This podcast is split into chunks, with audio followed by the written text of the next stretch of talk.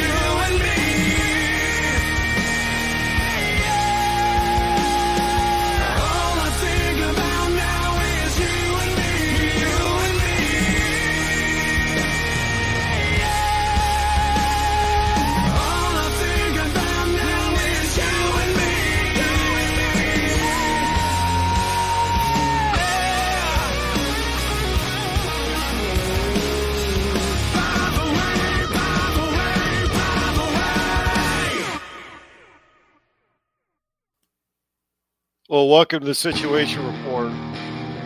Wait, there we go. Okay. Sorry, had it on loop. Welcome to the Situation Report. It is Wednesday, November 8th. It's Lieutenant Colonel Murray. That was little uh, Theory of a Deadman. And uh, first song was Since You've Been Gone. The second one was By the Way. And uh, I forgot I had it set up on loop. Walked away. But uh, interesting week. The uh, I'll bring Troop on in just a second, and then uh, Colonel Conrad will be here as soon as he can be. It's uh, herding cats trying to get everybody online at the same time. But uh, the, the Joel Skousen interview blew up my email, which you know it cracks me up because the whole point of doing these controversial interviews in the first place is to get a difference of opinion and different viewpoints on the show. So it's not an echo chamber. And whether you agree with him or not, I mean, some of the points he makes, you're like, uh, okay, not sure I agree with that, but okay. And you know, he's he's well respected in the prepper community because he's a guy that literally started that community in the 70s. And he's a guy that's that's written extensively and you can buy his books on PDF. I, they're actually very very well written, very well researched and very well put together. And the whole point of the exercise was to give you more perspective. And what's gotten us into trouble as a country, as a military, and as a society is that we we tend to look at things from a very myopic viewpoint. If you've listened to me for a while, you've heard me say that in a number of different instances. Americans are like cancer patients in a lot of ways when you look at how we consume information. For decades, we were programmed to watch TV and to get the 15 second sound bites from TV. And a lot of people still form their opinions based on those 15 second sound bites. And most of us don't do any any cursory research. And that's a universal across the board for most Americans. So digging into somebody who's actually done deep research on things, and he's not a slouch. He was an F four. He was a Marine Corps F four uh, Phantom pilot. We were we were talking about flying uh, before the show, and I told him, you know, I, I've been in the the T four A and the uh, the A four C, which are both Skyhawks. Uh, they're Navy Navy fighters that were in the '60s, and I was telling him that the A4C is a sports car. It's a fast airplane. And we spent a few minutes talking about that. And he was talking about the F4 and how the F4's got superior hydraulics and it is a heavy airplane to fly, but it was um, it was a fun airplane to fly. And you talk to a guy like that, and you realize that he's incredibly smart.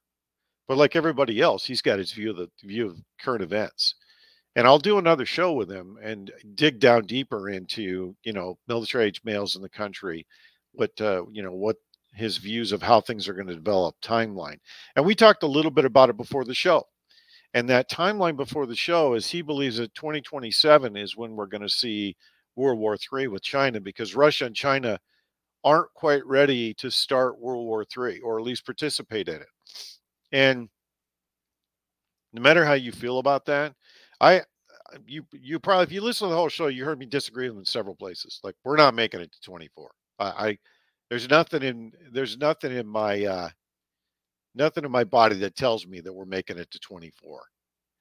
And you know, so we disagreed on that. But what you saw was a healthy disagreement and mutual respect for the fact that both of us come from different backgrounds, but we respect each other's opinion. And that's that's the point of the exercise it's not to agree on everything. It's not to buy into everything. It's to actually do some critical thinking and look at things from a different perspective, right, wrong, or indifferent. That's the point of the exercise. And there'll be more people like that that I bring on the show. And right now, I'm actually trying to pin down Matt Bracken to get him back on the show this week, uh, probably on Friday if I can swing it with him.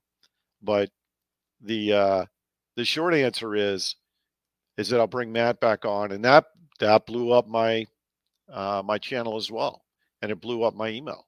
You know, you when you every day I get I get emails every day.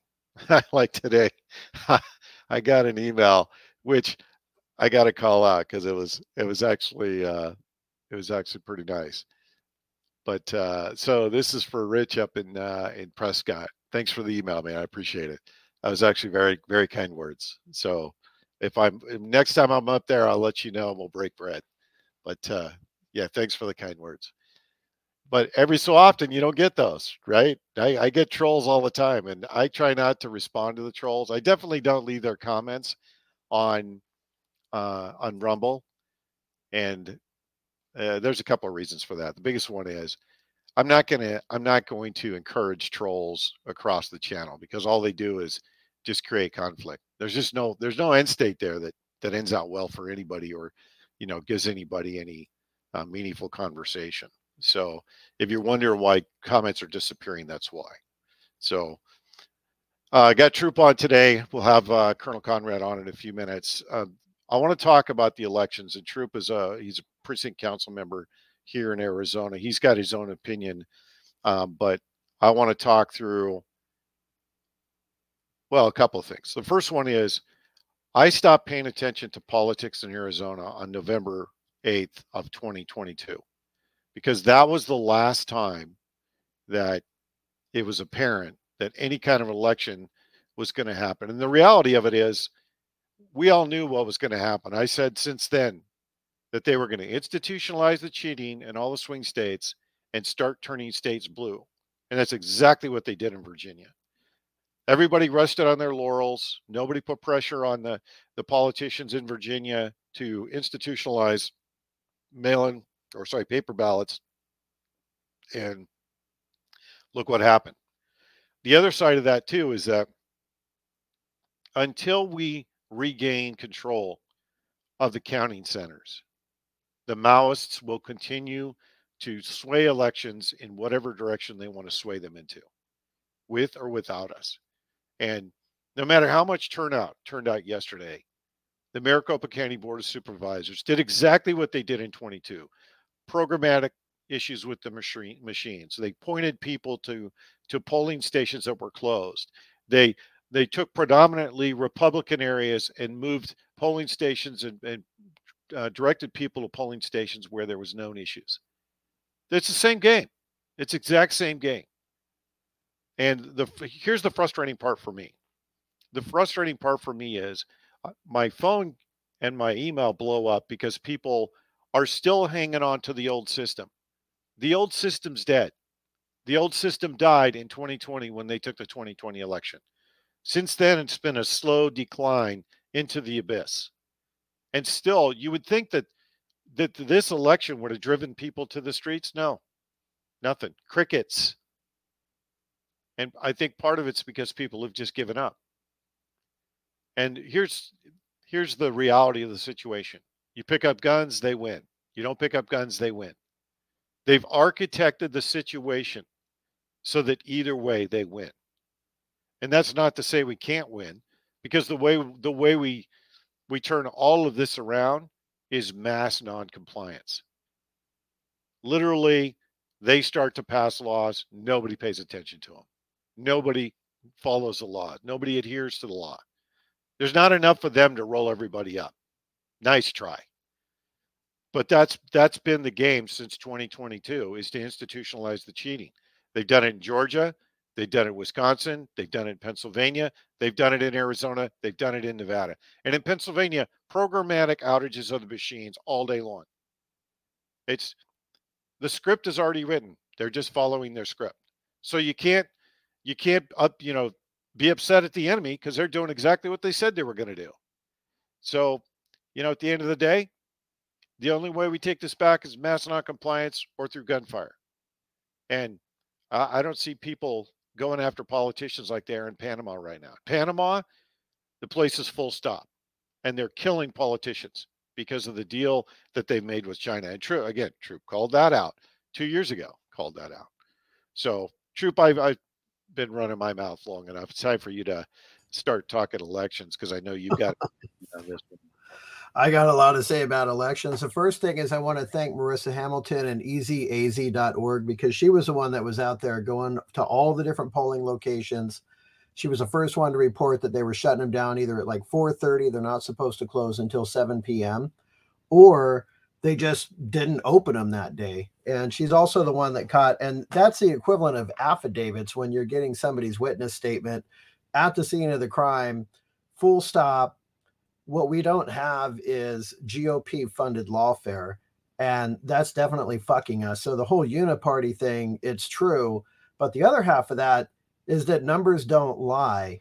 And when people aren't getting out and voting, we really don't have a whole lot to fall back on because if everybody goes out and votes and then they cheat and they start converting votes, what they'll do is they'll look at the voting rolls and you have things that are called strong Republicans, strong Democrats, or squishy Republicans so if I voted in every single, you know, midterm and interstitial election for the last 15 years. So there's no way that they're going to pull my voter record and go, "Oh, you know, we're going to convert this guy to Democrat vote." If and if I don't show up, they're not going to convert me to a Democrat vote. But somebody who is, ah, you know, I only vote in the presidential election, only the big ones, which the big ones are the local elections. But those soft voters who never show up to vote, are the ones who get their votes manipulated. And then we bitch about it and we say, hit the polls. We have all these trolls. And like I put in the chat, the only thing that trolls like is to start shit and shove erasers up their ass. Don't fucking listen to them. Get out there and vote.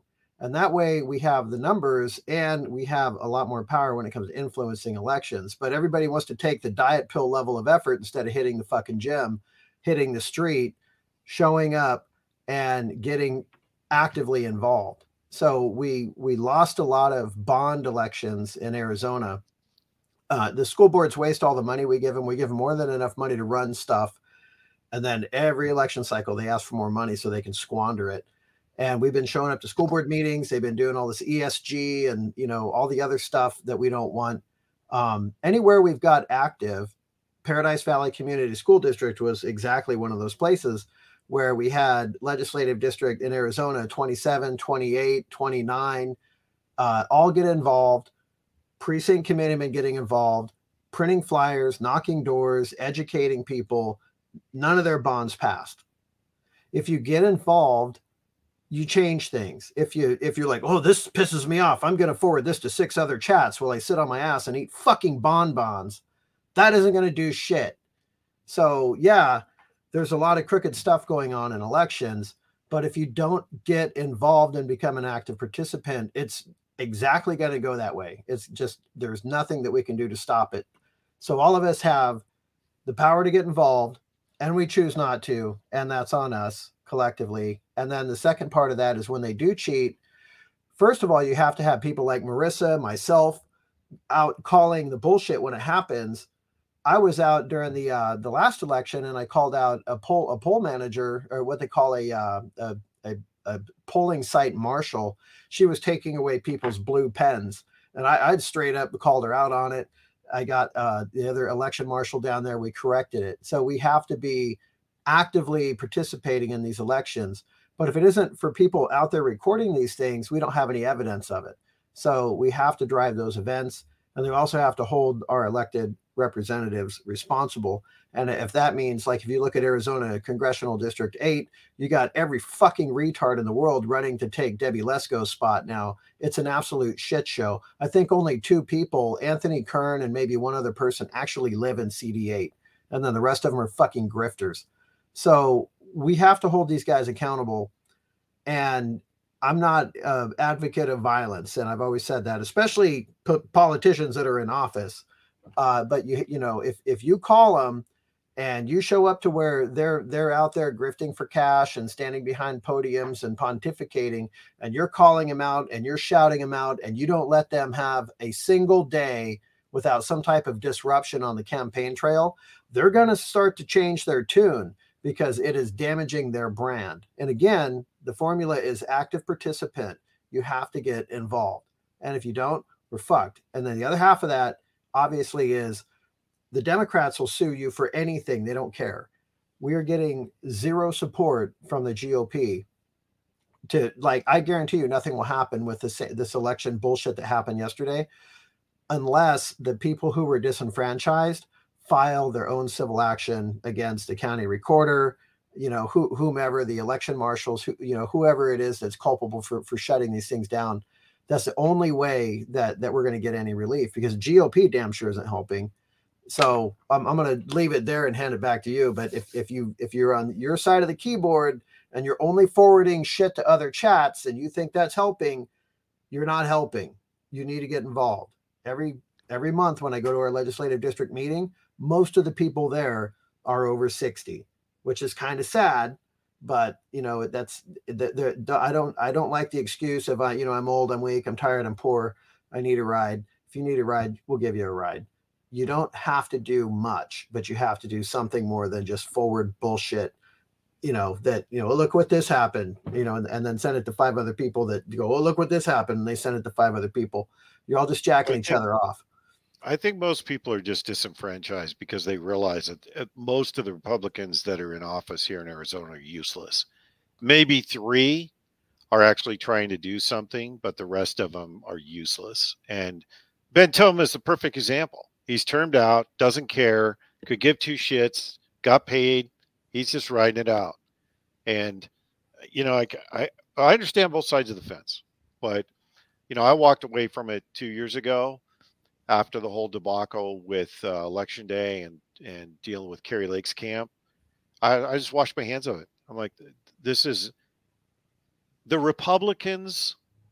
If you believe in the left and right, the GOP is full of left wing retards, full of them.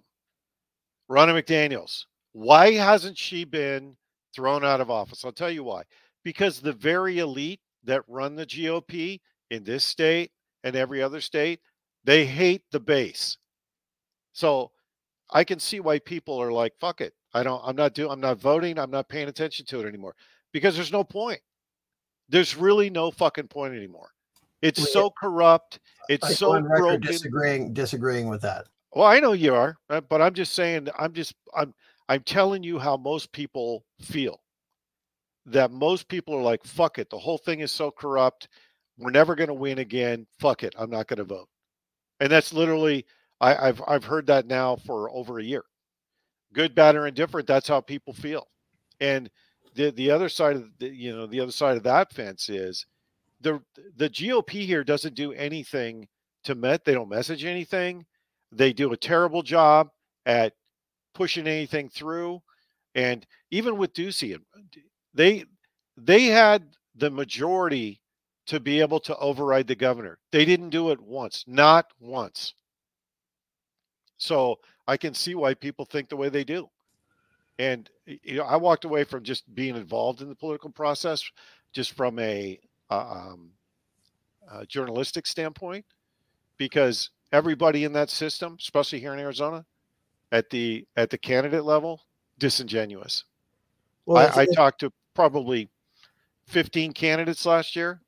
Like, uh, uh, I can't think of his name. Um, God, everybody knows him too. Uh, Eli Crane. No, not Eli Crane. I didn't talk to Eli Crane. I uh, I crossed paths with him, but Sonny, I never. Sonny Borelli. No, I talked to I talked to Borelli up until last year. No, it's uh, somebody who didn't make the was running for AG and didn't make AG. Uh, Abe, Abe Hamadeh got got the nomination, but it was uh, it'll come to me. I can anyway. I, I went through a myriad of of politicians that handed me off to handlers. Finchem, Mark they, Finchem. They no, not Finchem. Nope. They called. They would call me. They'd want me to. They want me to do a show. They'd want me to showcase their candidate, but it'd be a bunch of handlers. And I can tell you that if they, if if I'm one of many that they did that to, I can see why their messaging is so terrible, because they they're they're having staff do the work for them that they should be doing to build the relationships with the media personalities that they want to push their message, right? And and that's the other part of the problem is that you the the Republicans are fucking terrible at doing any kind of messaging. They're uh, they're absolutely awful at it. And what's their platform? Think about it. What is their platform now? What do, what do they believe in? Do they believe in restoring the Constitution, restoring integrity? None of them are even talking about it. Anyway, my point is, I can see why people are disenfranchised and why they just walked away. What was it like? Thirty six percent yesterday turnout. I think it was less than that, wasn't it? Yeah, it was, it was pretty lame. And I mean, but we st- we have to show up to vote. We have to vote. You have to do it. Just even if you're not going to become a precinct committeeman or whatever, and believe me, it's a thankless job. Uh, and you get targeted, and no matter what you say is going to be held against you. I've had people ask if I would run for for a state office, and I'm like, could you imagine me behind a podium on day one? I would be like, "You're a bag of dicks." Next question, and then that would be the end of my campaign. I mean, everybody would vote for me that that would you know felt like I do, but the other 80% of the world would probably not want me to be behind a podium. So, well, Liz Harris is a perfect example of that, right? She she burned the bridge she was standing on, and she didn't help her. She didn't help herself. I mean, you reached out to her. I reached out to her. Yeah, uh, Liz Harris. Yeah, Liz Harris. Yeah, and literally got stiff armed. Like, hey, we're trying to help you.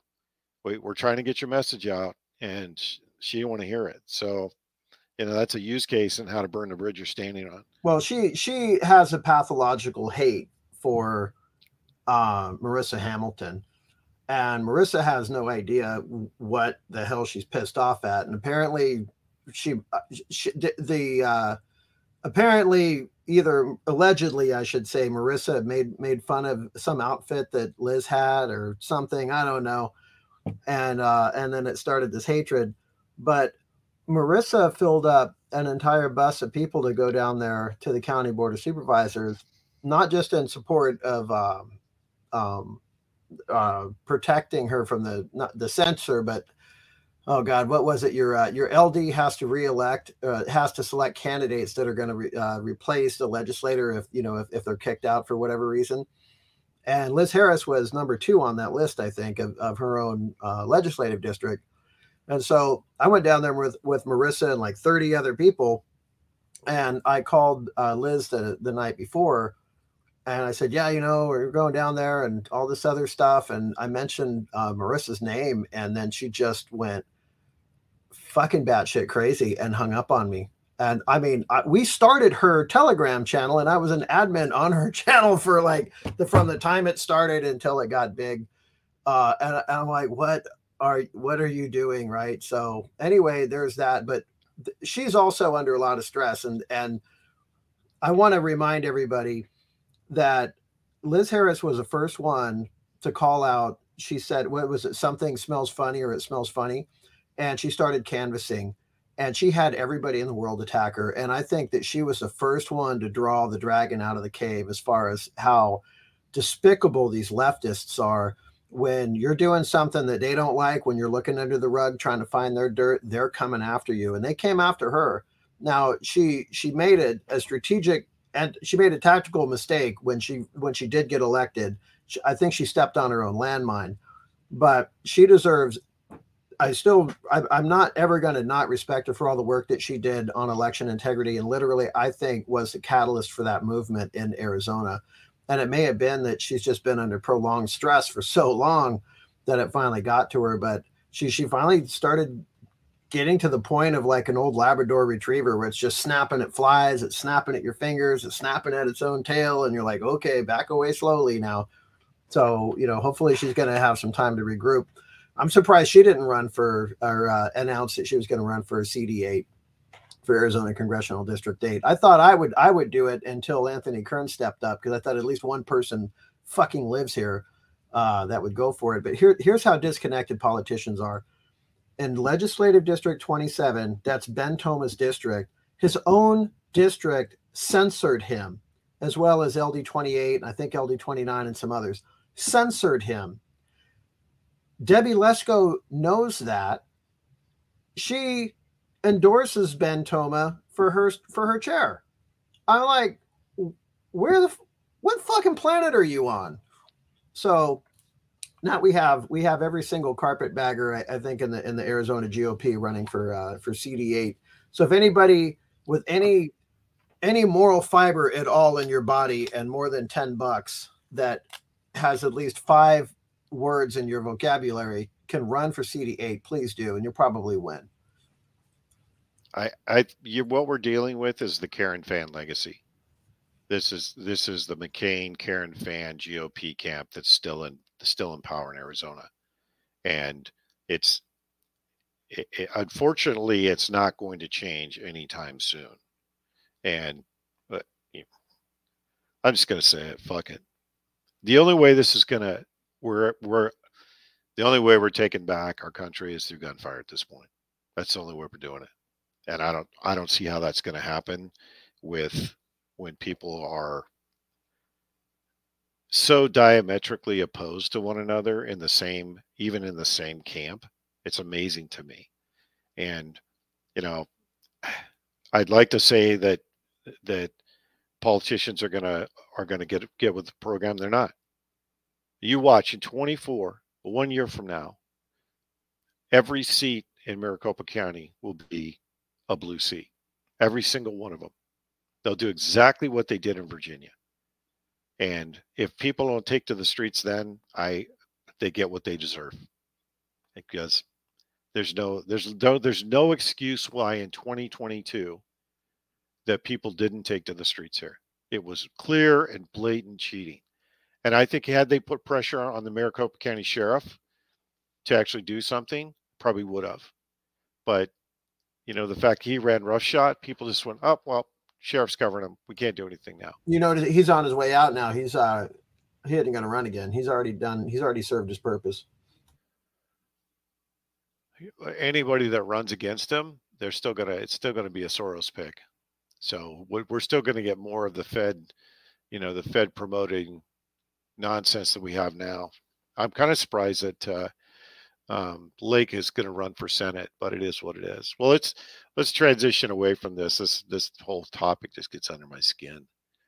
Let's let's move on to uh, the Skousen in, um, interview. I know you had a lot of thoughts on it. Um, some things that I that I didn't get to drill down on.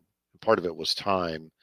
Was I didn't get a real answer out of him on the military age males coming into the country because I listened to a couple of his interviews. The first one I listened to was on uh, Canadian Preppers. Somebody sent it to me, and then I listened to him again on uh, another channel, um, and it was about an hour, an hour and a half, just like the, the one I did with him.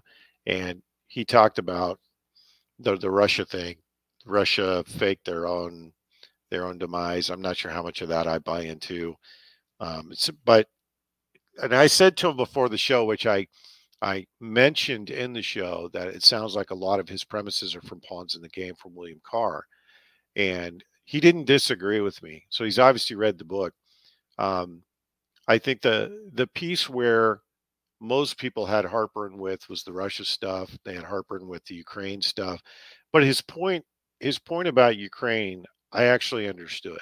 Not that it's it can be reality, especially logistically now, but his point was the longer and the more um, engaged Ukraine and Russia are in a stalemate, the better off it is for the U.S. and our allies.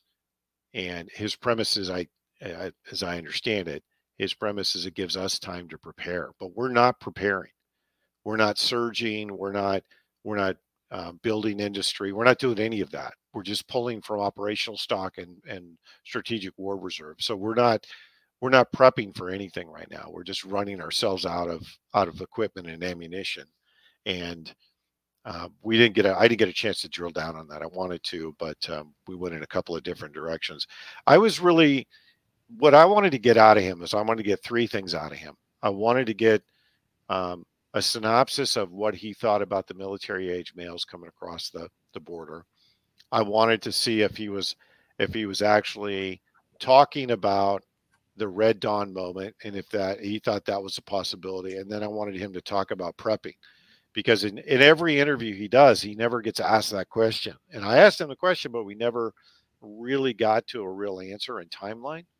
So that'll be the topic for the next the next go round to this. The, uh, the the hard part with doing these interviews is that you I have a list of questions in front of me and he answered a bunch of questions I had, right? So he answered, okay, I got it. Next one, you answered that question, got it.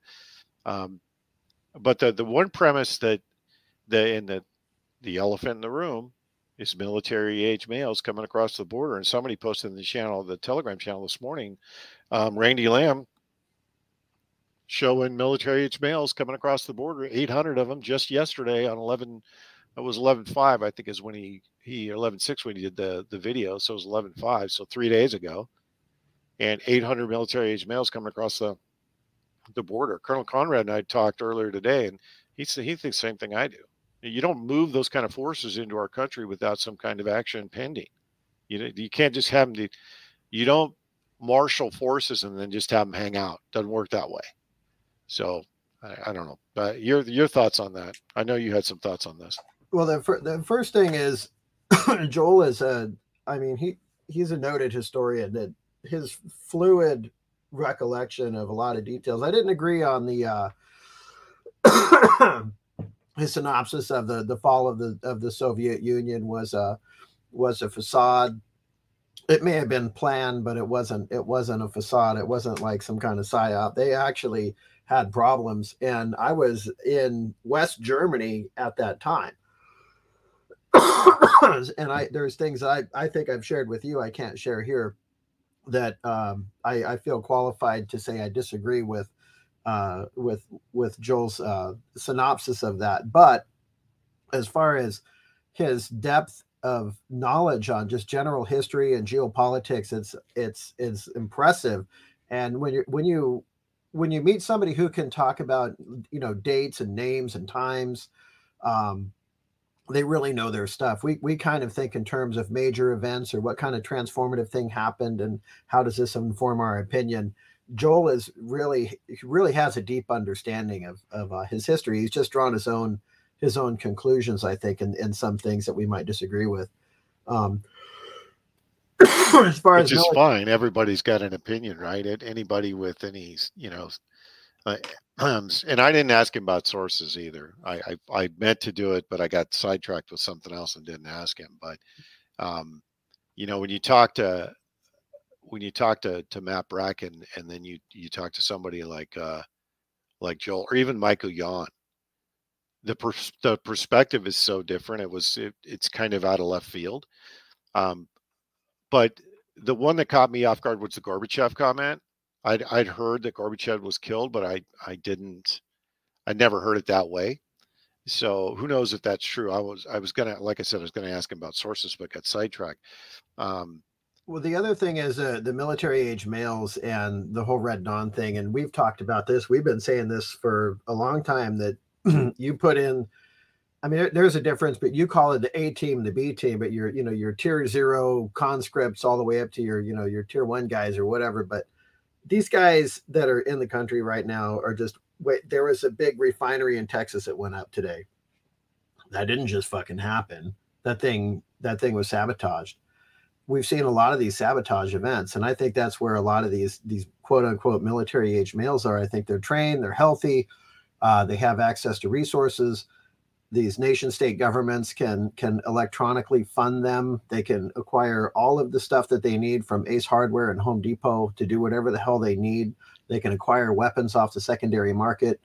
Um, but I think I think there's weapon caches here, and I, I I think that this has been this has been staged for a long time, and I'm sure it's been staged with the help of of the CIA and probably Mossad and others. And I, I th- these guys aren't going to Home Depot. I'm sure that plant that fuel processing plant was targeted specifically in Texas because they see Texas as an existential threat to all of their plans. And Michael Yon had it the best. He's he's talked about all these corridors for moving goods, supplies, and everything else, and that's right in that corridor, which makes a lot of sense to me. And you're right; they've been doing sabotage for almost two years now: food processing, fuel processing, fertilizer, etc.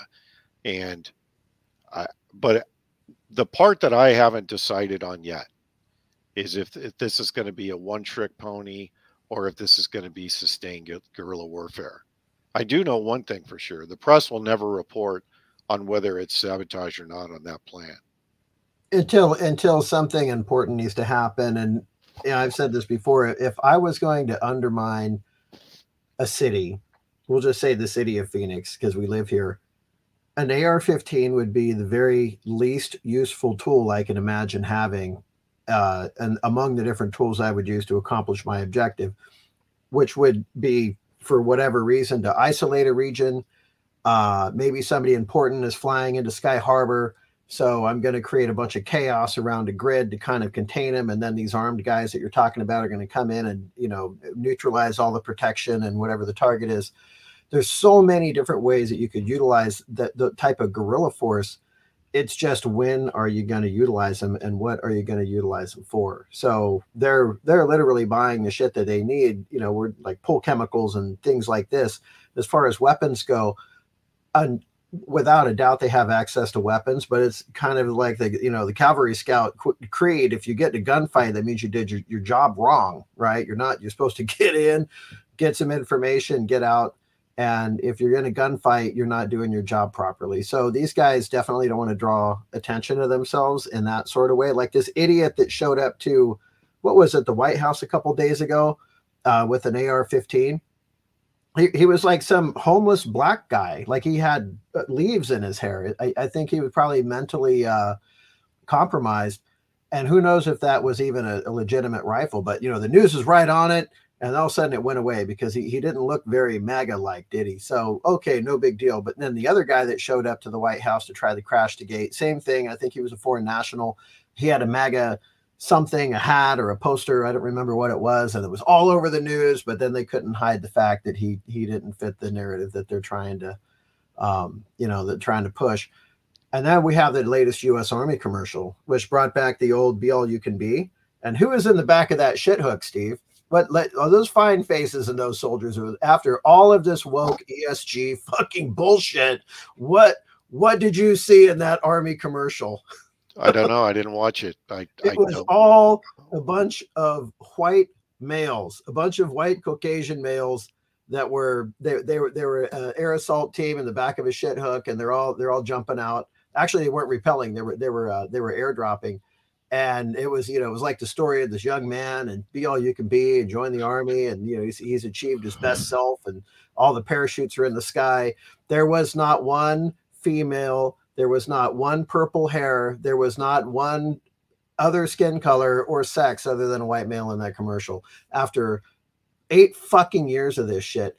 And whatever. I mean, with the military, for me, what always pissed me off was that they weren't figuring out how to get ADA compliant MOSs. So if somebody's in a wheelchair, they can be a fucking drone pilot. I mean, you can be in the United States Army and fly a drone from Langley without legs.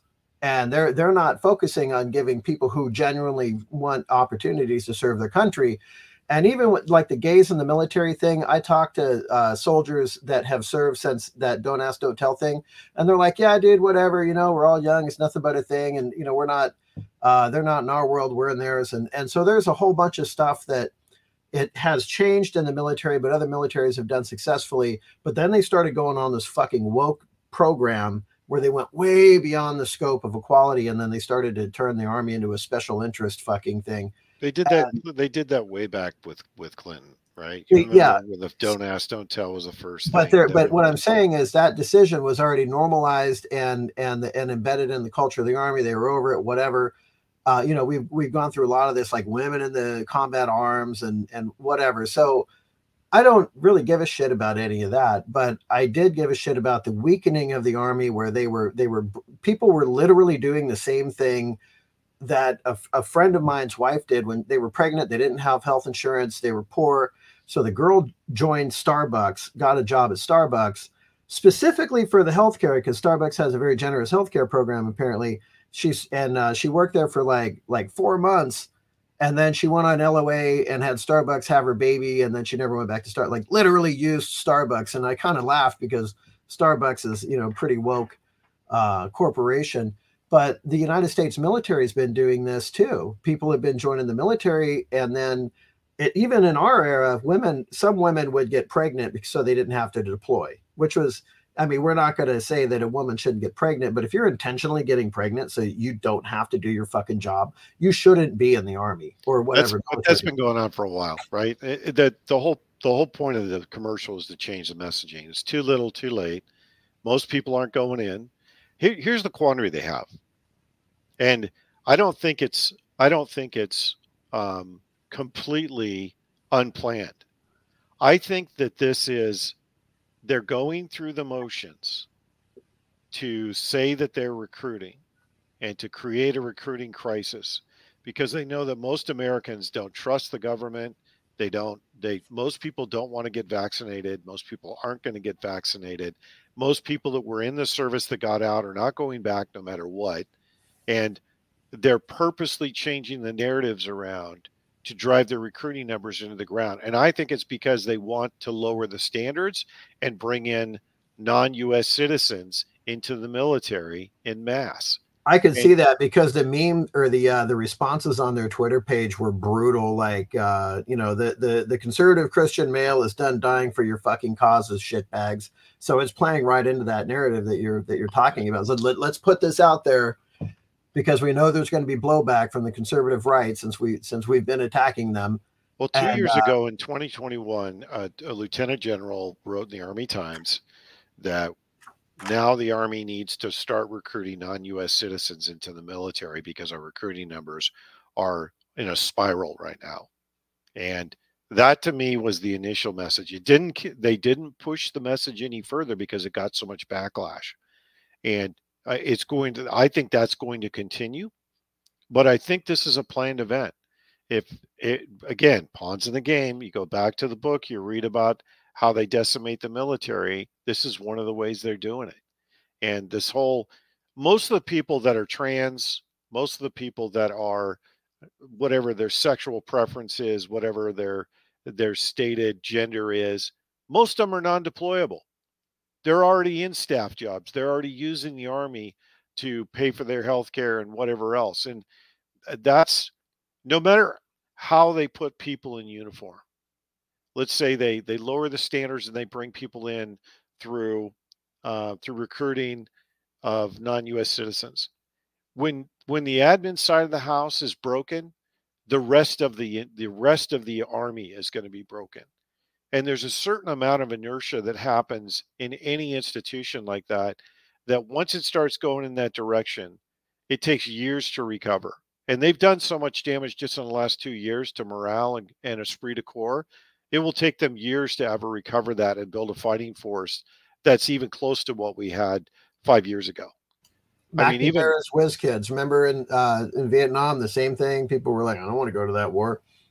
So Robert McNamara, he was the Secretary of Defense at the time, and he's he's one of those guys that I've studied closely, but he lowered the standards. That's where the Forrest Gump movie came from, uh, or that scene, you know, in Forrest Gump when when he was uh, when when he went into Vietnam, they lowered the standards and they sent these kids out there that weren't even intellectually capable or physically capable of soldiering, and they were like, whatever, send them, right? And so we're we're kind of in the same spot, but the military had to clean up for years after that because you had all the burned out Vietnam veterans that were smoking weed and they were, you know, they were alcoholics, and you had all these overweight people that weren't getting out of the army. You had people that were E1, E2, but they they had 18 years in service.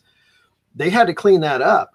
And so they went hardcore on the physical fitness. They, you know, they took cigarettes out of the rations. They they uh, started drug testing soldiers they started doing a bunch of stuff and it, it, did take it took a good you know 15 20 years to clean up the military and then it was operating very well for a period of time up until I think uh, the Clinton administration, and that's that's when the decline started to happen.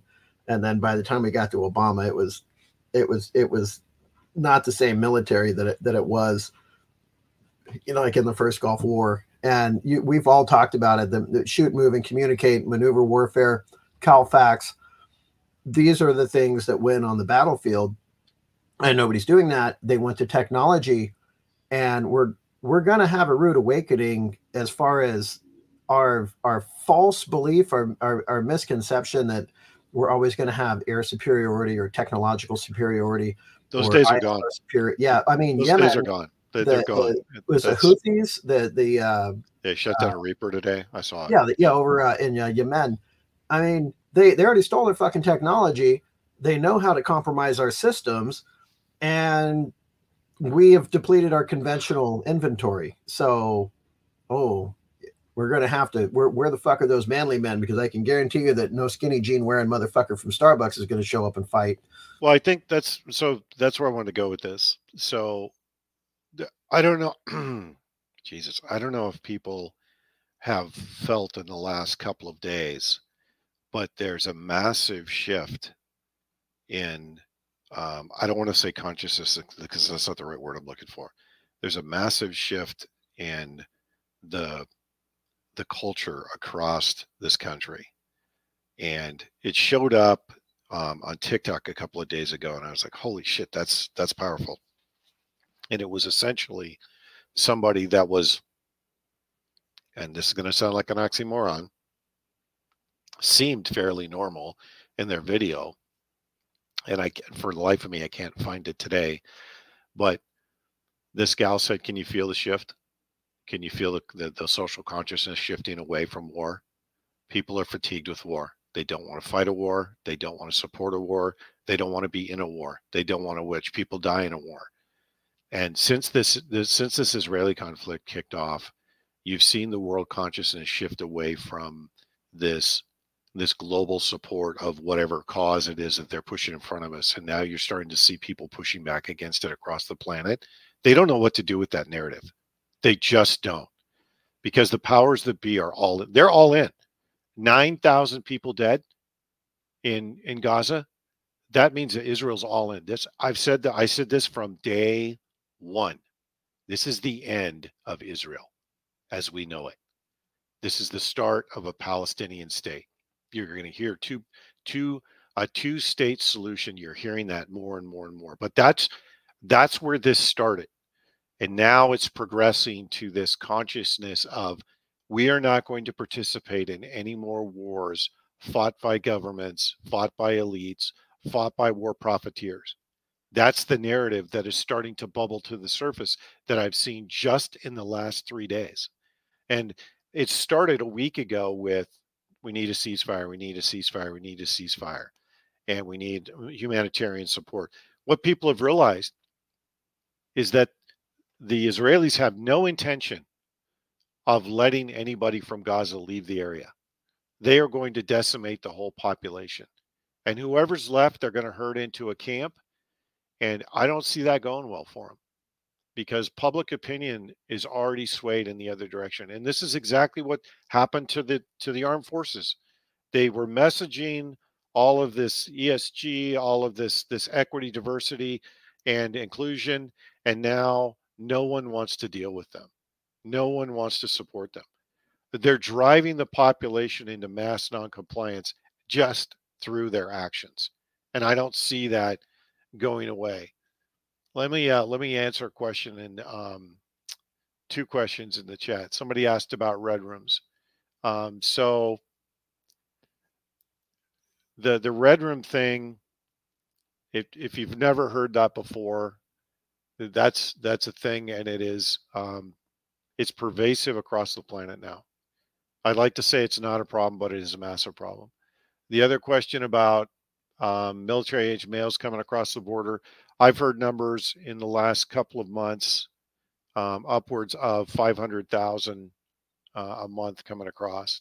Michael Yon said that by January, it'd be a million people a month coming across. Uh, we'll see how much the, the situation in Panama is disrupting the flow of people here, but they are they are literally building these pathways from South America up to North up to uh, the U.S. border. I don't see that. I don't see that stopping until we close the border. That means, for the love of God, will somebody shoot Mayorkas? For fuck's sake, the guy's a traitor. Execute the guy for treason already. God. Sorry, I had to. I had to get that out. Uh, but they don't they don't prosecute anybody for treason anymore. So this is not going to stop. Uh, hopefully that answers your question. But the the other part of the uh, the other part of the equation here too is as social consciousness changes, so does support and so does their narratives. So the I've said this before. I ha- it bears repeating. Any influencing operation you do, no matter how big, how small, how many pieces, how many people you're trying to influence. It takes a significant amount of time. And you have to refresh the narratives over time to make to keep them relevant in the public consciousness. If the public consciousness shifts away from that narrative and shifts away from any of the talking points in that narrative, you basically are stuck rebuilding the entire influencing operation every single time the public consciousness changes. So we're seeing the, the public consciousness sway away from what they're trying to message. And I don't want to say they're desperate because I don't see the panic. I just see a bunch of distraction. But what I do see is changing narratives to try and win back some of the public support. And the amount of people that the federal government has put on the payroll to do influencing operations at the local level is staggering like the, yesterday that that meme or that video, the TikTok video of that guy uh, at the Virginia polling station going after. Um, yeah, the some, Fruit Loop. He, he's been identified as a known leftist. He works for HHS. But my point is, my the the point is is that they deployed all assets, human assets, on the ground on election day. What does that tell you? It tells you that the influencing operations through the mainstream media, through radio, TV, and alternative media are not giving them the results that they need. So they have to deploy assets on the ground. That's significantly more expensive and more um, logistically challenging to be able to, to harness all those resources and keep them on message. That's why that guy was outed. He probably went off the reservation because he's a true believer. And I'm sure there's there's a host of true believers but when you when you disrupt their overall narrative and their influencing operation, they're having to rewrite the script as they go. It trips them up. And that to me is a is the most positive thing I've seen since all of this Israel stuff started. The other positive thing that people need to to clue in on that I don't think people are paying attention to is that Hezbollah and and uh, Iran have not entered the fight a lot of a lot of countries have said they are going to enter the fight, but they they haven't entered the fight yet, and that's important because we're conducting strikes in Syria. We're conducting strike. The, the Israelis are conducting strikes into into Syria and in, into Lebanon, and there's conflict going on. at the border, but we haven't seen any wide scale movement. That's significant because if they want a wider war, then they have to influence the public that the wider war is necessary. And that has fallen on deaf ears. Literally, the American public has said to them, go fuck yourselves. We're not going to fight another war in the Middle East. That's significant because in all of our history, since the Balfour Declaration in 1948, since the creation of the Jewish state, we have been at their side supporting them no matter what the situation. And for the first time in history, the American public's like, we're not supporting this. That's significant because it's a trend that I don't think they can unwind. There's a couple of other things working against them too, as far as uh, the concept of churched and unchurched people. Um, most people over 35, 40 years old at least went to church with their grandma when they were a kid. most people under 30 probably never stepped foot in a church. When we talk about Israel and the Holy Land and Palestine and Bethlehem and all this other stuff, if we're because of the left and their narrative been trying to you know taking away christmas specials during christmas season don't call it christmas season it's a holiday season completely getting religion out of society because that's what communists want. Now you got a bunch of people like, who's Israel? Like, there's what Holy Land? What are you talking about? God's people? Nobody, nobody cares. So you have that. But here's the thing that is really going to be bad for Israel. Same thing that's happened in America. Israel is a rich, westernized country, and everybody who's young now they do serve in the IDF, but for the most part, it's a very liberal, progressive society and just across the border, we have people that are living in the Stone Ages. And this whole I stand with Israel bullshit, come on. We've sent them over $270 billion so far that's that's accounted for, right? They have had a massive military superiority against all their enemies around them, plus US backing, and they still haven't figured out how to work out their shit. And now they don't want to. They don't want to. That's well, that's, I know they don't want to, but the thing is, with uh, Mossad uh, and the CIA have created all the terrorist organizations across the planet. Let's, yeah, let's, well, let's call the Arab world's gonna, the Arab world's pissed right? off, and they're not worried about 1968 Yom Kippur type of shit. They're going, you know what? Uh, we don't want these. We don't want these Palestinians in our country, but we don't want your country to exist either, Israel. And so, fuck you. And well, I think the the salient point here though that I want to stay on is that the narratives are changing in the public space, not in the government space. And that's significant because I have never and I shouldn't say never in the last 30 years, I have not heard two state solution in the last 20, 30 years. That is significant to hear that, not just from Arab leaders, but from and, and the to be perfectly honest, the signal that I'm watching is Turkey. Turkey is the signal. If Turkey goes goes all in and they commit troops, Israel done. NATO done. And I mean done. Because they're the closest strategic neighbor to Israel. We, we couldn't have, we couldn't have done what we did in Afghanistan and Iraq without Turkey. So yeah, they told we're done. Or well, yeah. Israel's done. And that's the signal that I'm watching, right? Because the, the two state narrative the the ceasefire narrative, the humanitarian assistance, the moving the um, Palestinians out of Gaza narrative, all of that came out of Turkey. All of it came out of Erdogan.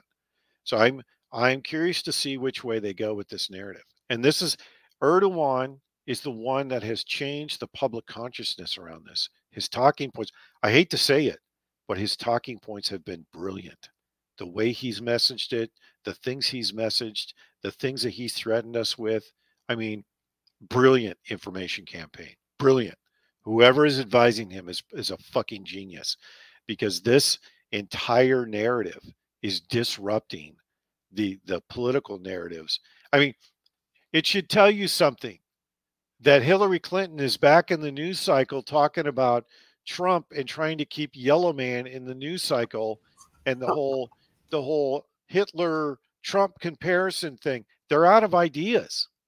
They're they're out of ways to counter these narratives. And the more that that narrative grows, like the whole center thing of Rashida Tlaib, who gives a shit? That Congress is doing. This is what you're talking about. You're talking about censoring somebody when you have a budget crisis in less than 10 days. You have at least two major regional conflicts underway right now. And this is what you're talking about?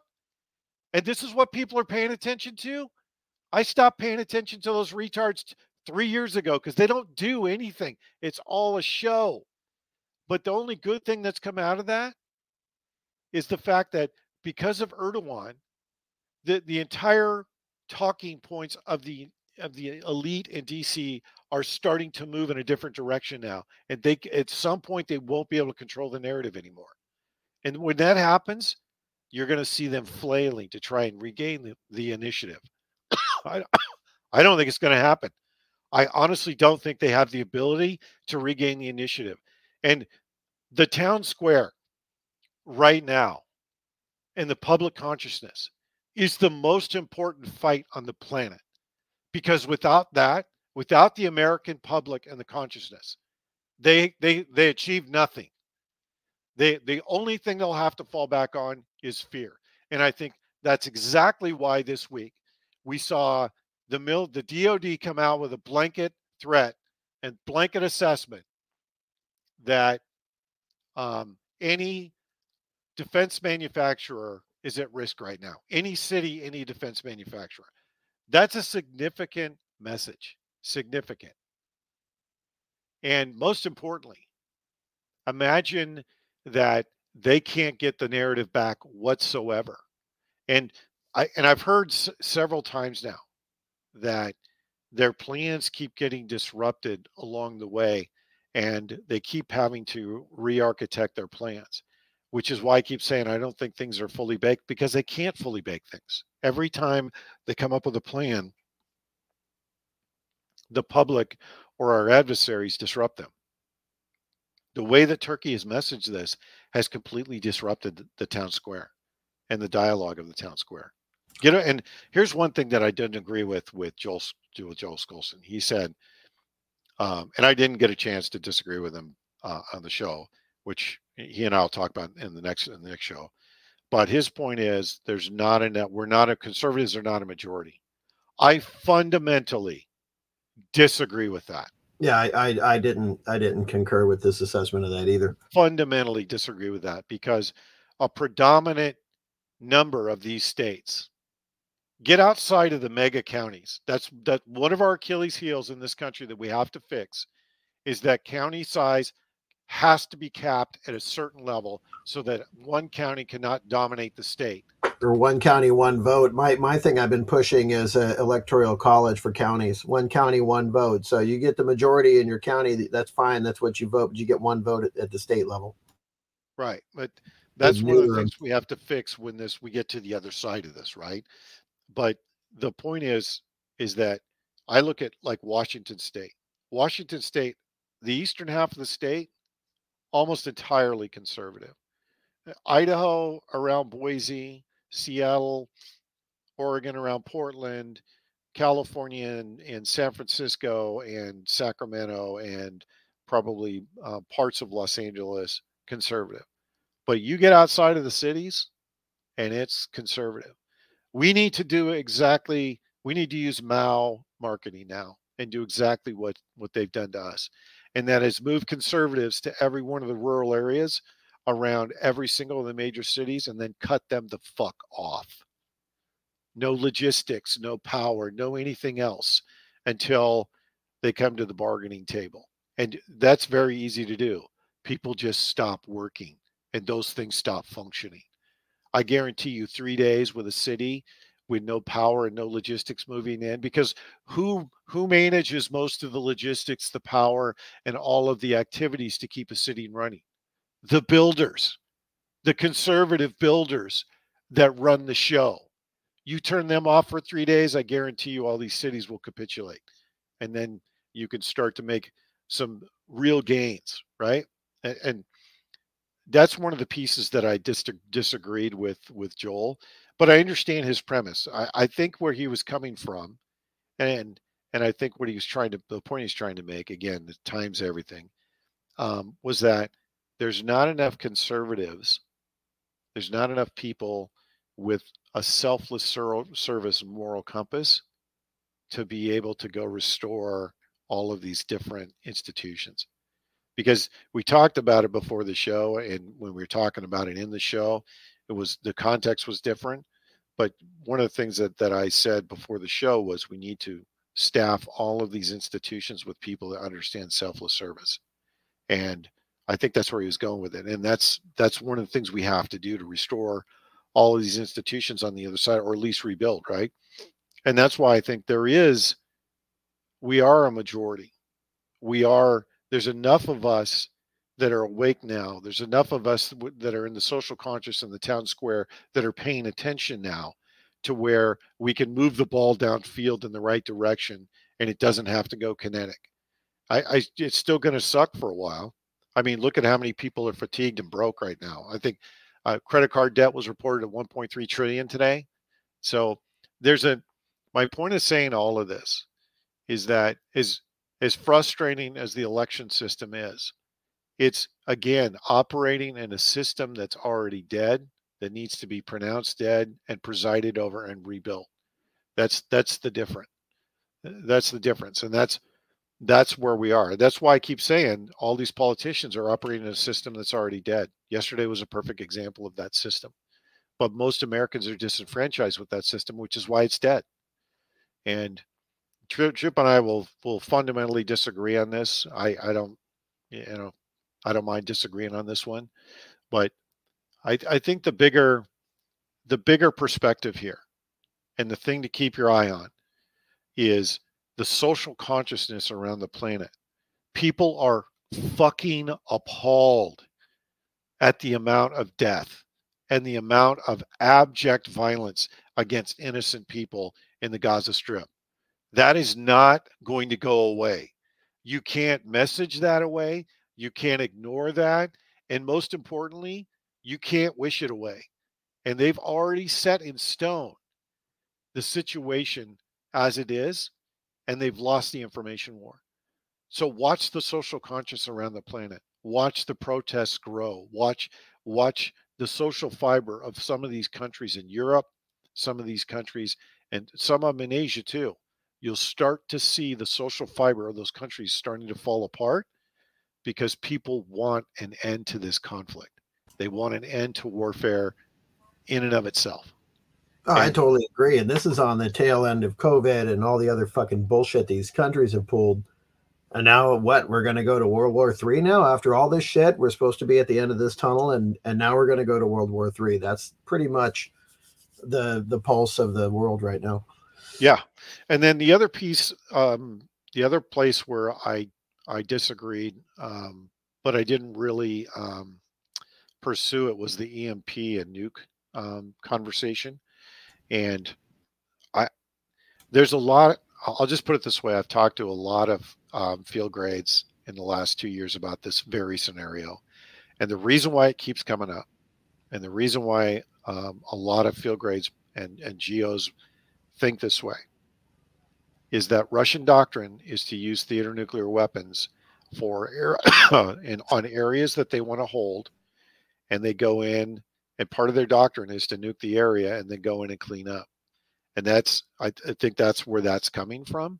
I don't necessarily agree because once you throw a nuke into the mix, it's a persistent, um, it's a persistent deal, and it, it persists in the environment for a very, very long time. So I don't think anyone has a desire to use nuclear weapons, theater or otherwise.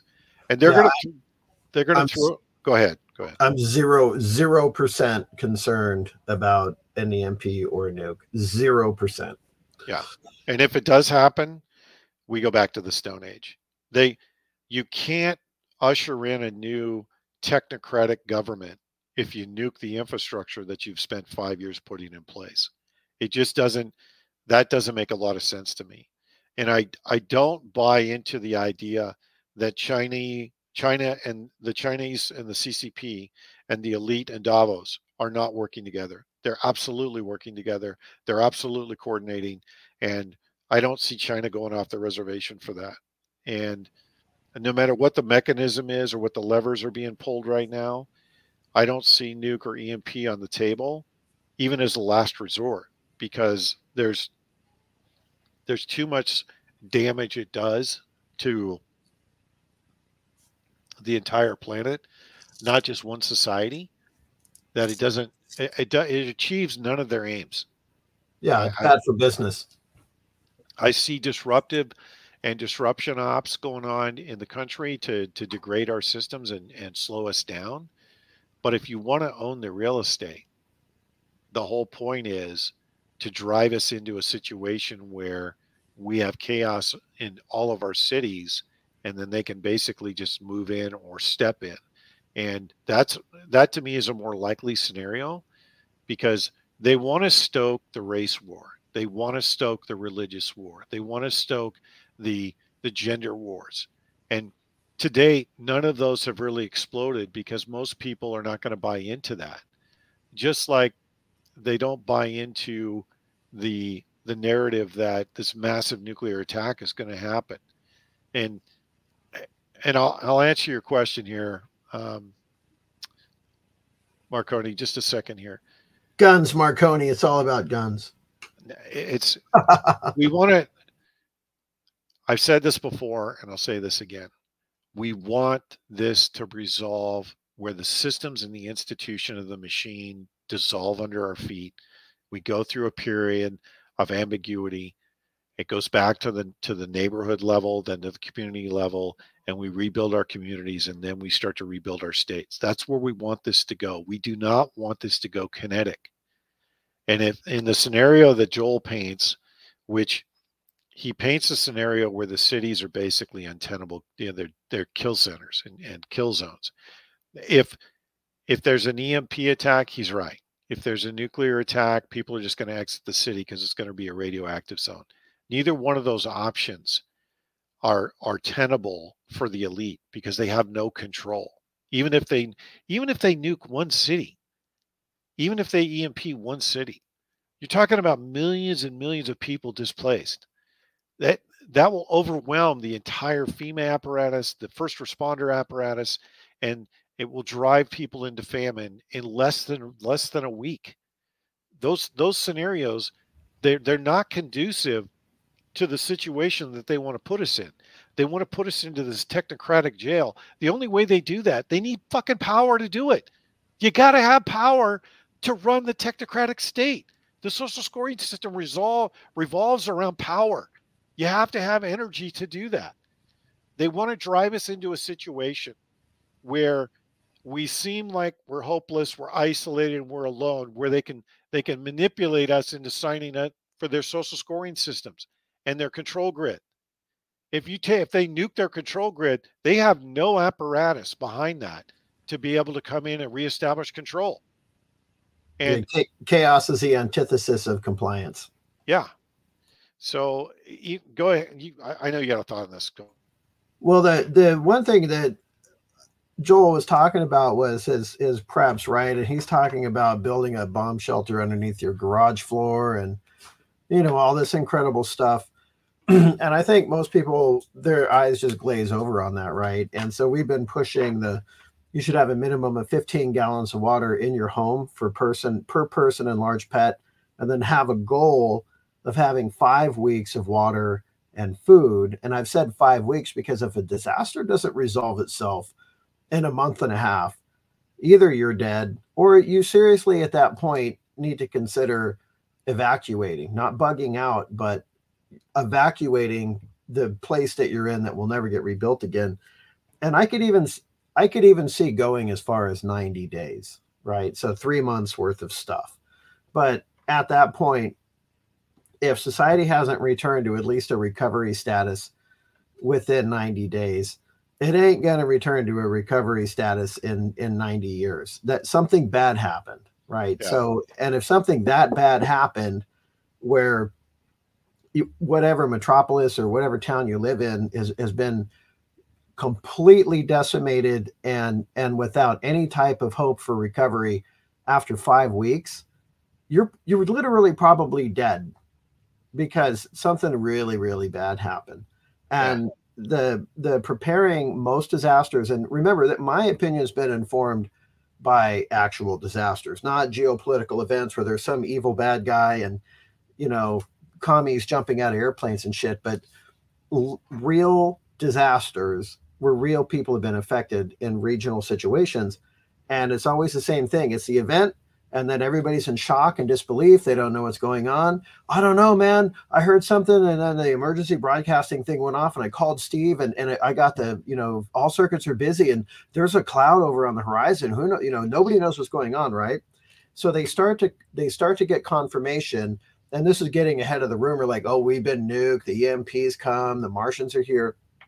People get a clue, and then they start to panic and when they start to panic, that's when they head to the stores and they do one of two things either they're overbuying and hoarding, or chaos ensues. And that's looting, fleeing, running away. All these bad things happen. And that's where we say stay out of the conflict spaces. You want to be prepared for that.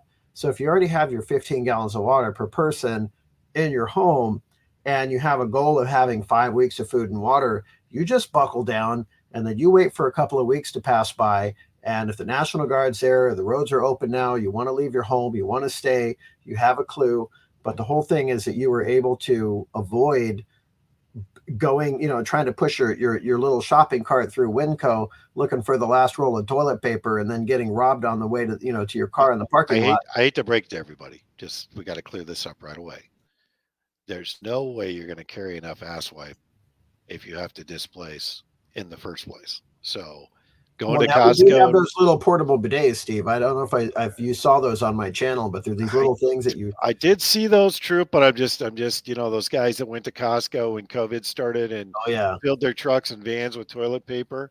I mean, I never could figure that one out. That was math I could never do. Like, how many dumps a day do you think you're going to take, you know, out of the normal because you're at home than you do right now? I, no, I'm not breaking the code on that. Especially for anybody who's ate MREs, you actually use a lot less toilet paper because your turds start to turn into little clay balls. Yeah, a visual I never needed.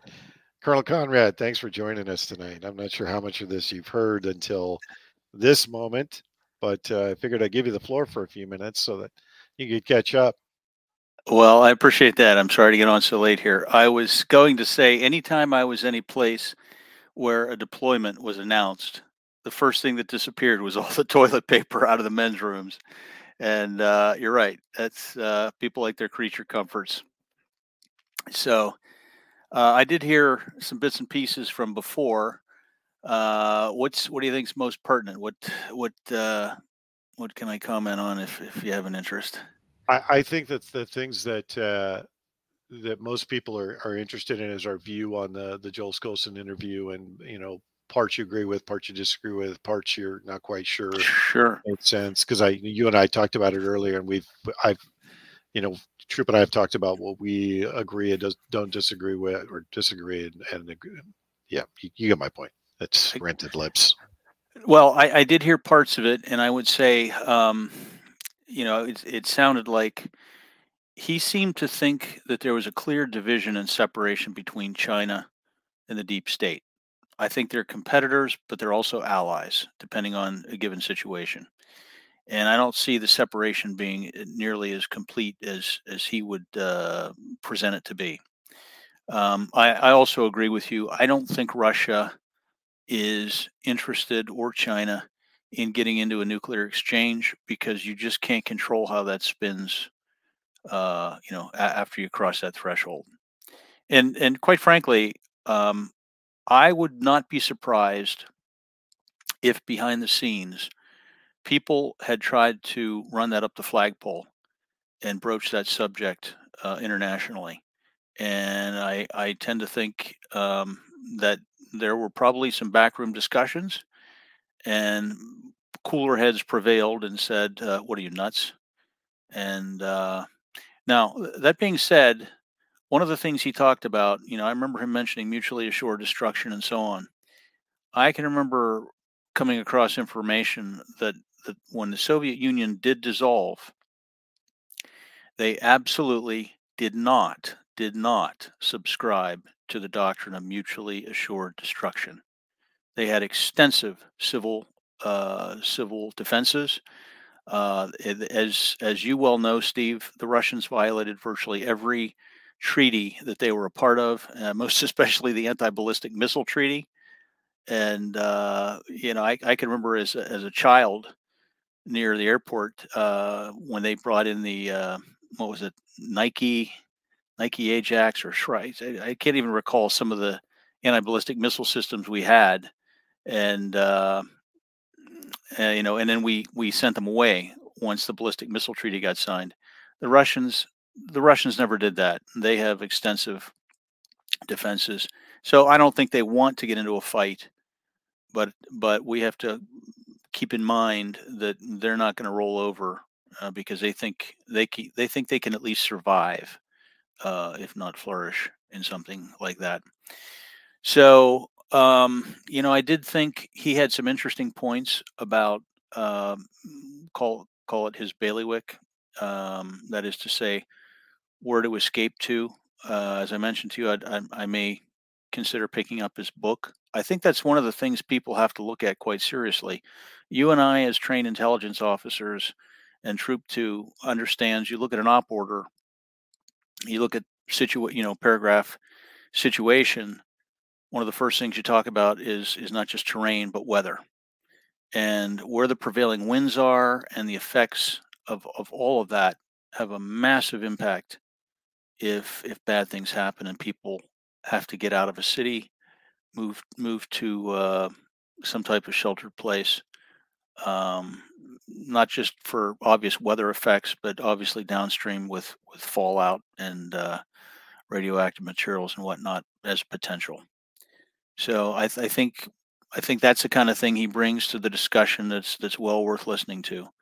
And um, if he's researched the heck out of it, then good for him. It's uh, that's a good piece of turf to own.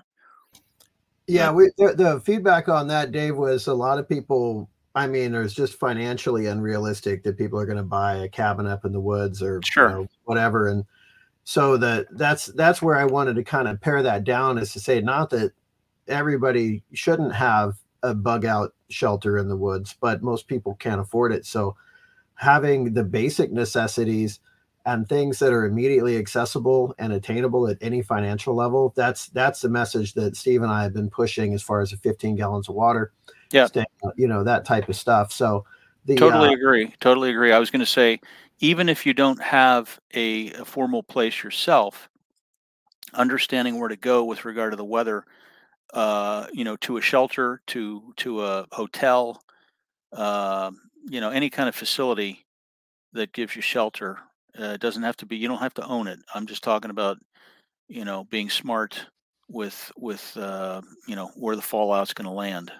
Yeah, and most people, let, let's face it, uh, most people won't be able to get into something right now, even if they have the money, because the interest rates are are ridiculously high, and I I don't see anybody being able to afford a you know five six hundred thousand dollar you know second home somewhere in the middle of uh, Kansas, even though housing market the, the the housing market is all but dead right now. So I, think we're past that culmination point.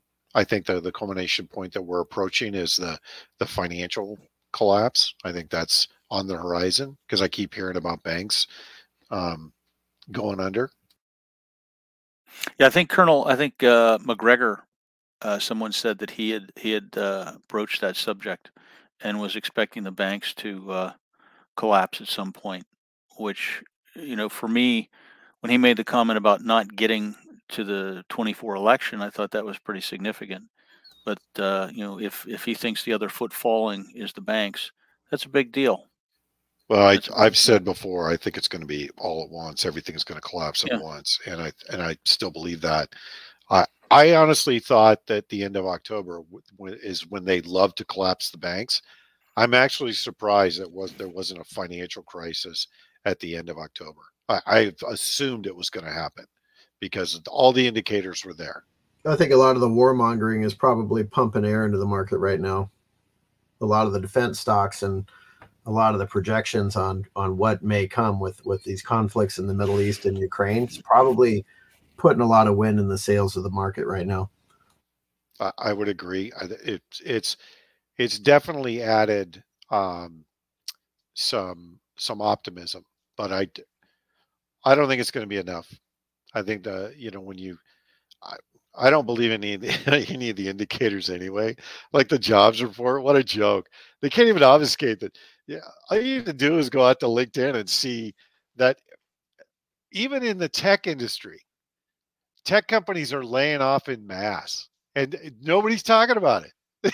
it's like, how many more people are, are going to be laid off of, before they realize that, you know, 299,000 jobs supposedly added to the market? Okay, where are they being added? Because I, I all I see is companies laying off, and it's it's only going to be you know a few more major companies before they're going to have to report on it, and that's the part that kills me is they they're not even reporting on it. Well, I think I think the whole job market's a very uh, turbulent situation. It's, there's a lot of people looking for help, looking to try and run businesses that literally have to close their doors because they can't find you know assistants to come in and, and help them you know run the show and uh, so that's that's sort of the opposite because you've got you got a lot of young people that they don't really want to work and if they're getting any kind of government assistance they're they're demotivated instead right so that's that's pretty horrible situation from both ends you know one of the things that that uh, from your your interview uh, that came up I thought was was interesting was the timing of the situation, which I think is quite relevant. And when I say timing, I'm, I'm referring to we have two potential events. He was referring to something a couple of years down the road because that would be more optimum for the Chinese and the Russians to get into, you know, an actual kinetic war with us. They're not quite. He doesn't feel they're not quite prepared they haven't reached that level yet.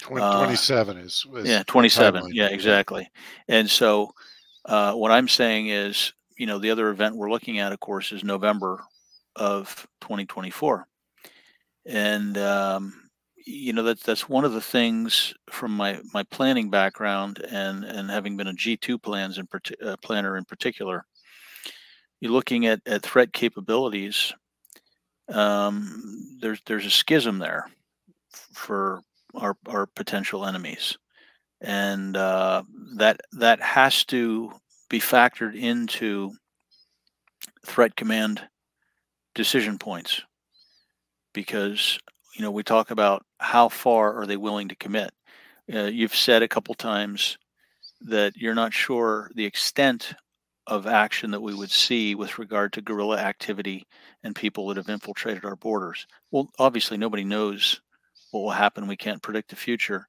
But at the same time, we could be much more confident in saying um, they they'll be more hesitant if they feel they're not quite at, at the position uh, in conventional arms and conventional warfare that they'd like to be. And so that, that may factor in and, and uh, reduce their likelihood to jump in with both boots, so to speak. I I think I, I, I said that I was talking about this before you jumped on. The social consciousness and the social the social um, the town square conversations mm-hmm. have changed just in the last week, and they're changing in a way that I don't think were anticipated by anybody in the elite circles because this and I use Turkey as the example. Turkey has conducted what I think is probably a flawless information campaign to sway public opinion against Israel and the US and NATO. And I think Turkey is the signal in all of this because mm-hmm. I've ne- I don't know about you, but in the last 30 years, I have not heard two state solution at all. And now I'm hearing it on a regular cadence throughout the media spectrum. That is highly significant, along with the fact that you're talking Hezbollah, Iran, and to a certain extent Egypt now are they're all paying attention and they're all at the border. That is significant. But the the more significant piece is that the town square conversation has completely changed from this war needs to you know this this atrocity against Israel needs to stop to now this needs to end we're fatigued with war. We're fatigued with conflict. We don't want a war on somebody else's shore. We're not fighting your war for you. We're not supporting defense contractors. We're not going to deal with war profiteering again. All these these narratives have just emerged in the last week. That's significant because that's not the mainstream propagating those. Those are these are, you know, fairly normal average people across the planet saying these things. And there's again, and I need to remind everybody there's a there's a certain portion of the population that's going to go along with whatever they say, whatever they're told. I'm not talking about that population. I'm talking about the population that's in the middle of the bell curve and to the right that's now starting to pay attention to some of the key indicators across the planet. And some of them may not know where to go for information, but they're asking questions. They're having those conversations. And I'll go back to my visit to Napa Valley. I sat at a table with 100 fucking liberals and talk about wanting to, to gouge out my hair and gouge out my eyeballs. It was not that experience. These people were all in the tech industry. They were all very, very high up in the tech industry. They were all executives, and every single one of them was paying attention to what's going on. And they literally, to the person, asked me, Where do you go for information? I'm like, You can go to my channel. They're like, What? I'm like, I have a I have a Rumble channel. I talk about this all the time. And that conversation turned into what do we need to do to be prepared and how do we defend our families? We're worried about protecting our families. That was the universal message of the entire weekend. And I'm not making that up. And that's these are liberals saying this in California. This is this is a significant shift of the of the cultural conversation. Steve, I agree. I agree. A hundred percent. I have people approach me on a daily basis, bringing up subjects like this, and uh, who you normally wouldn't expect to hear from. And uh, people are really they're waking. They don't necessarily know what to do, but I agree a hundred percent. There's there's uh, I guess you'd say the discussion on the street, so to speak, is is uh, right along these lines and people are, are finally realizing that this things are getting much more serious. Um, you know, we're now one year away from an election, and you know politically things are going to spin up, and so it's you know silly season's going to start. But part of that discussion, they, they link the discussion about Trump to the deep state, which in turn gets linked back to talking, you know, strategies for reducing the population. I get, I'm surprised how many people talk to me now about, do they really want to reduce the population like that? It sure seems like it. Yeah, and, the Orange Man conversation. are you there? Uh, are you there, Dave? Steve, I think Steve, I, Steve, you went away. If you can hear us, you went away there. So, uh, Colonel, we had a, a, question. What are your thoughts on Turkey? And I, I don't know if you heard what oh. And I were talking about before you got on, but what are your thoughts on Turkey? My my uh, my, uh, my connection was interdicted by NSA. Obviously, I was saying something the CIA didn't like. There so, you go. Please continue. No, I think Turkey obviously uh, occupies critically important geostrategic terrain. Um, you know, that being said, I was shocked when I heard Lieutenant Colonel Allen West, who normally is brighter than this, make a comment in an interview that uh, he just wishes Turkey. He, he, really didn't think Turkey should be part of NATO, and I thought, my God, shut up! It's it would be a huge victory for the Russians and the Chinese to pull Turkey out of NATO. I think uh, Turkey is critical, and you know Macgregor is talking about Turkey, and he thinks they are the one element that can jump into the situation and really throttle the Israelis. But I will say this the, the, the technical aspect of this that people are not typically aware of is the fact that Turkey, along with Israel, are two of the biggest players in the whole drone warfare situation.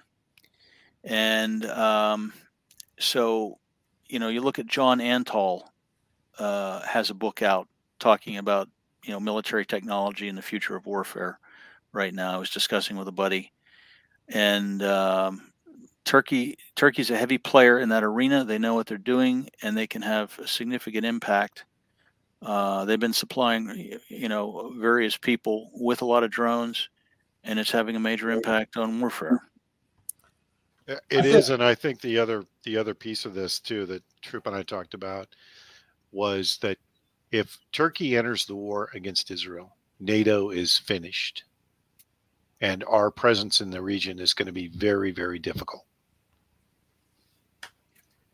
Yeah, that's a that's a tricky situation, and uh, I think that's one of those situations that there's probably a lot of of backroom discussion, you know, offline chatter going on because that's not something that they want to air in public. And uh, you know, I think they'll I think they'll work awfully hard to prevent or or circumvent getting into that situation. Well, Blinken has Blinken's Blinken's been to Turkey, snubbed in Turkey, snubbed in Saudi Arabia, and he went to Iraq. He fucking wearing wearing body armor in the in the CP. What, what a moron! But it, it shows you that not only is the is the entire region snubbing Blinken, and you, you know what his job is: go there and blow everybody to get him to support the effort they can't even get Israel to agree to a ceasefire to do to move human, humanitarian aid in.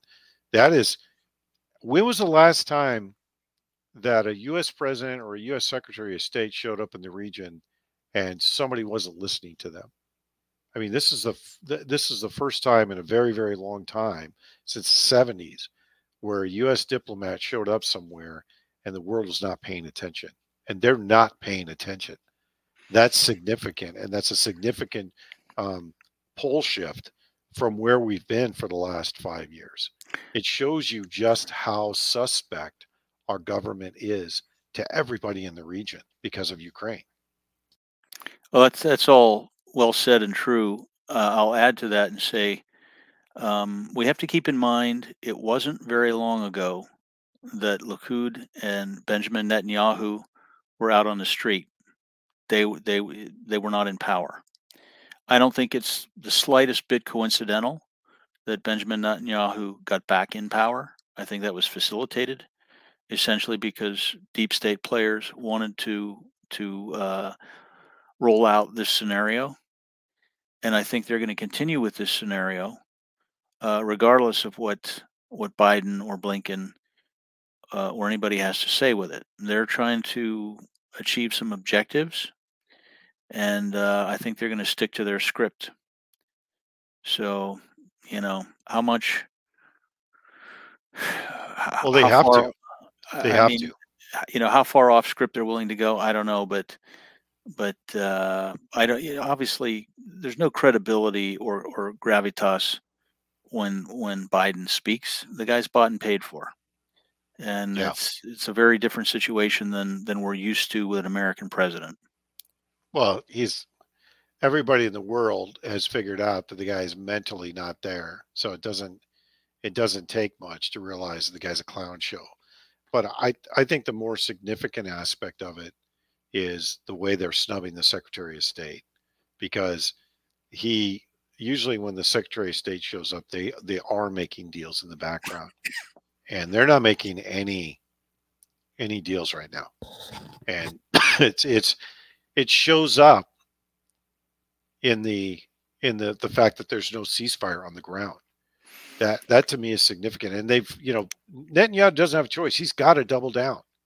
He's he's already in they already they already moved in there they're dropping bombs on people he's got to double down but it's it's the other side of this steve that I don't mean to interrupt you, but uh, oh, the the thing that it just popped into my head, I didn't want to forget. I sent you something. I'm not sure if it got through, talking about American legislators were now putting pen to paper, uh, drafting drafting legislation about getting um Palestinians into this country, just like you've been talking about for the last two weeks. yeah we knew that was coming. And uh, yeah, but they're they're actually formally taking those steps. I wasn't sure if you got that in email from me or not. oh yeah they're going to bring them in here. And how do you think that's going to go? I mean you and i both know how that's going to go. You're going to import a, a population of people that for the past 20 years has been indoctrinated into conflict. How do you think that's going to go? It's not going to go well Nobody else in the Middle East will accept them, even other Arabs. So I think that speaks volumes. It's it's just uh, you know more fl- more fuel on the fire, right? Yeah. So we're we're coming up on 145 for this. Um, let's let's. Uh, I know you got here late, um, but let's let's talk. Last thing I want to talk through that that I think is salient to the conversation is the conversation around military age males. Um, one thing that that uh, Joel didn't talk through was, you know, what he he sees as a red dawn moment. I never really got an answer to that question, I personally don't think there's a red dawn moment coming. I think there's going to be conflict, like you said, when it's when the time's right. Um, I don't think it's that far away, um, but I think that's going to be aided by our own government and our own intelligence agencies.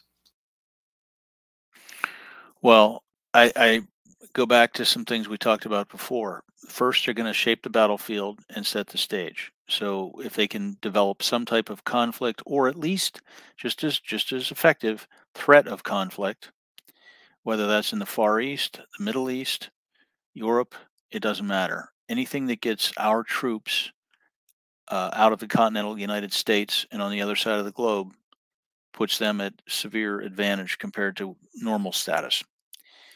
And you know that being said, they're going to take a look and see how things are shaping up. We've seen the, in the political polls, even very left left leaning pollsters are, are just finding overwhelming results for Donald Trump, uh, most especially in the swing states. And uh, so that continues to look bad. The Democrats don't have somebody else they can slide in there. Uh, I'm sure. They, I'm sure they would love to do that, but it, it's there's no heir apparent, so to speak.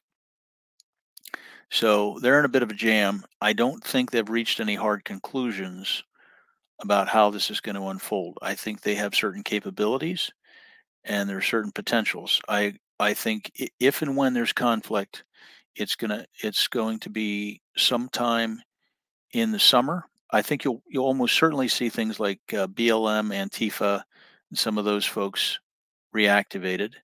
You'll see compounding that maybe some other things designed to generate racial tensions. Uh, you know, the usual mix that George Soros NGOs like to put on our plate. I'm kind of uh, surprised it hasn't happened already, Dave.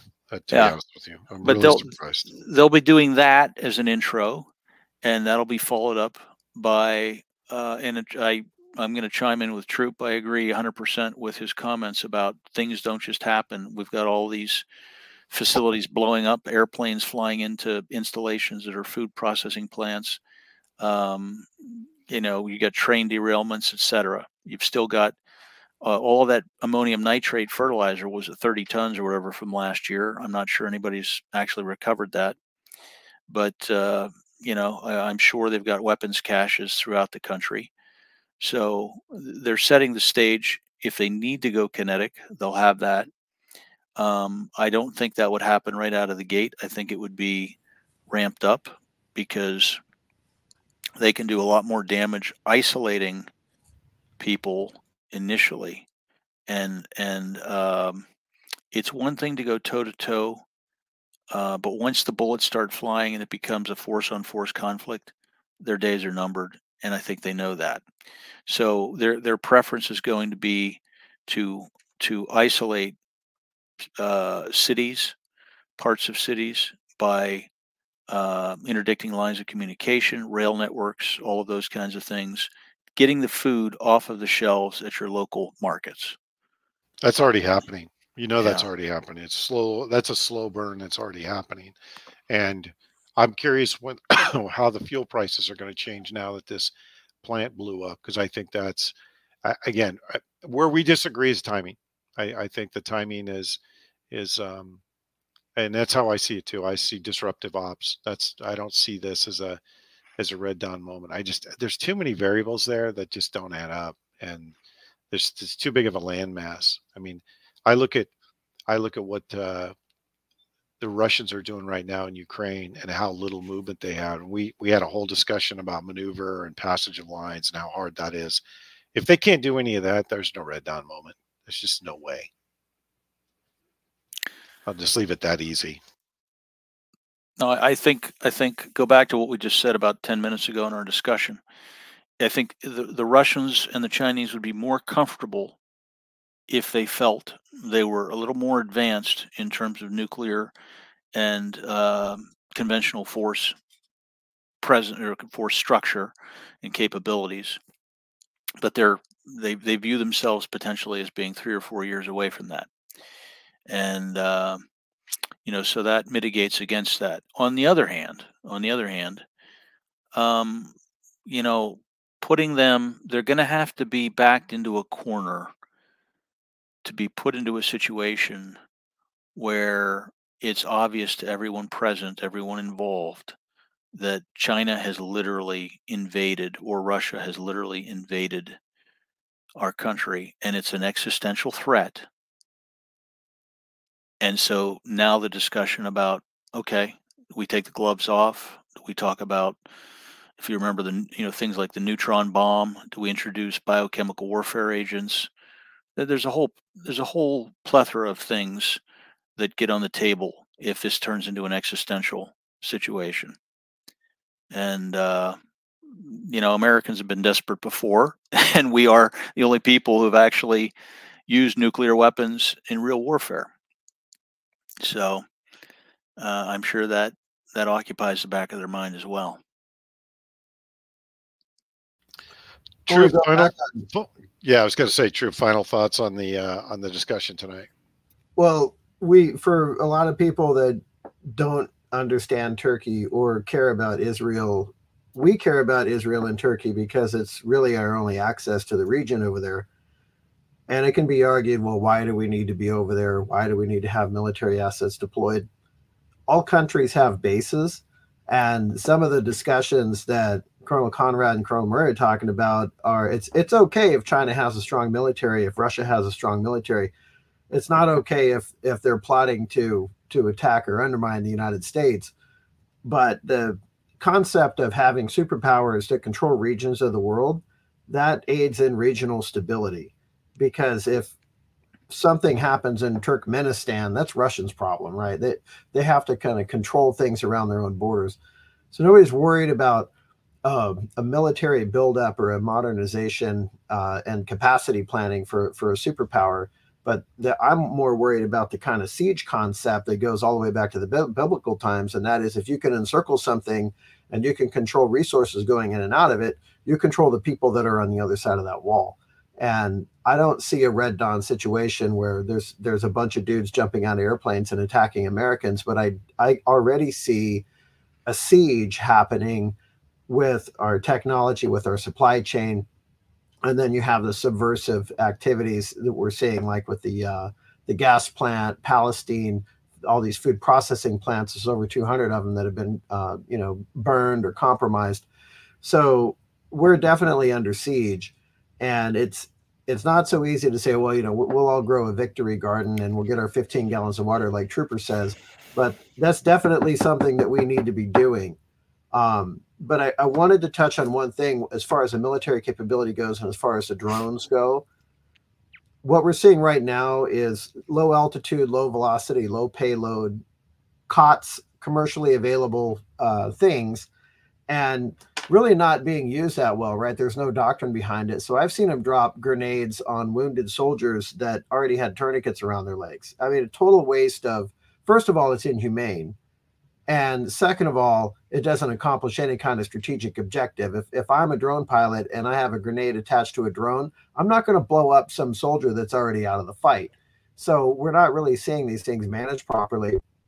I can guarantee you by the time we have our uh, Defense 2024 convention, there's going to be anti-drone technology. So every everything that you see flying in the air right now, if it if it weighs less than 500 pounds, there's going to be some type of vehicle mounted system or collaboration of systems that are going to take that shit out. Going to completely obviate that. It, I mean, it's it's it's happening right now on the battlefield, but I don't see those low velocity, low altitude, low payload drones being any anything more than a minor nuisance. Um, you know, a year a year and a half from now. It, but they but what does that mean? They're going to start building bigger drones, right? Because we we've already had the the the Reapers and these other things, but something in between a predator drone and a large commercial drone. I think that's where this drone warfare thing's going. So I'm going to end with that. Dave? Well, we haven't seen doctrines developed intensively around drone warfare. You're correct, uh, but but equally as important, we haven't seen doctrines exercised by the Russians or the Ukrainians. And so it's it's almost a moot point in one sense that if if they don't have their act together in terms of maneuver warfare, um, you know the drone thing is less important. Where it becomes where it becomes uh, much more interesting is when you start to see uh, brigade or division level assets. You're talking about you know large, heavy organizations where you've got hundreds of of armored vehicles descending on an objective or through a corridor or something.